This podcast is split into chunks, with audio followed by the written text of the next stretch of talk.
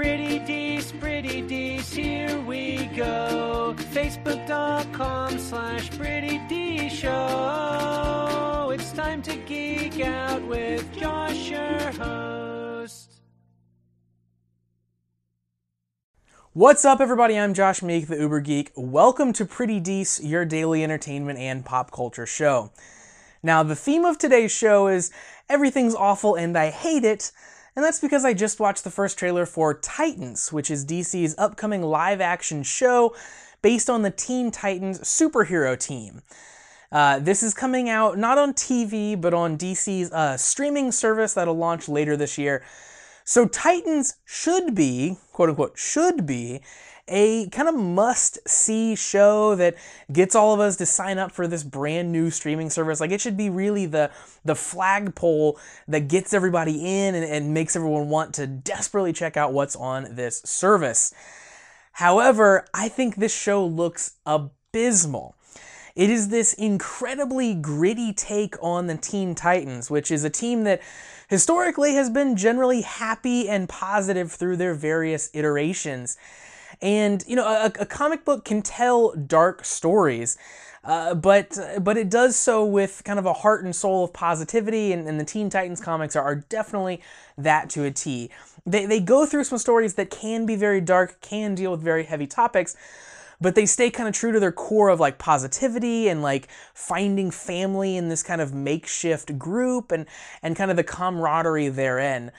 And it seems like the people making this Titans show have never even read a Teen Titans comic, maybe even haven't read a, a DC comic in general, because not only is the tone incredibly wrong for the Teen Titans, it goes against some of the core things that these heroes are kind of based around.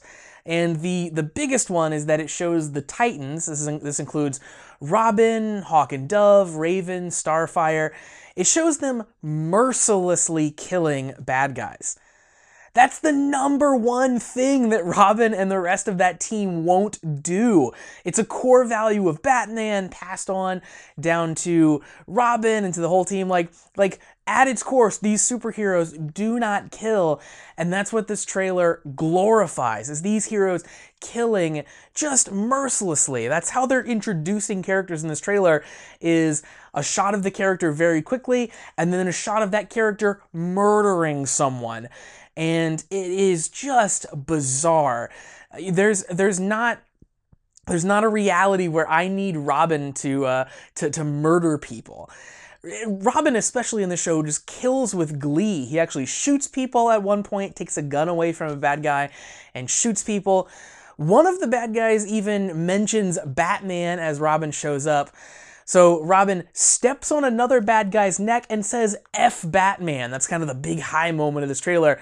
Though he actually says the, the, the curse word, he doesn't he doesn't censor himself like I just did. Again, there's not a reality where I need Robin to curse like the Punisher and to be this gritty hero He's supposed to be the boy wonder. He's supposed to be essentially Spider Man for all intents and purposes from the, the Marvel Universe. I don't need him to have that much of a chip on his shoulder as he does in this trailer. And I certainly don't need him to resort to actually killing people, actual murder. It is, it is mind boggling that that's the direction that they're taking with this series. Now, this trailer is also cut like a horror movie. You can feel kind of as you're watching it, they just think they're nailing it with the tone, but it's just not Teen Titans. It's it's just not something that I'm going to buy as a Teen Titans show. The the big kind of stinger at the end of the trailer is Raven telling Robin that my mom used to say there's no such thing as monsters. And Robin following up with, I used to think that, but I was wrong. The Teen Titans shouldn't be a show about internal demons and monsters. It should be a show about finding family and, and figuring out what it means to be a, a, a young kid that is also a superhero and kind of how that all works out. The fact that they're trying to turn it into this thing that it never has been, uh, again, is, is very weird and very bizarre. In general, I don't understand this trend of trying to erase the joy from something just to make it darker and, and grittier. There's a reason that we love superheroes. They're escapism, they're fun. Yes, you can tell very real, sometimes very dark stories using superheroes when warranted, but you know, having something that's gritty just for gritty's sake uh, it makes the entire series, the entire thing seem very childish and very silly, especially when it's paired with a property like Teen Titans. Uh, it is a it is a classic case of cognitive dissonance.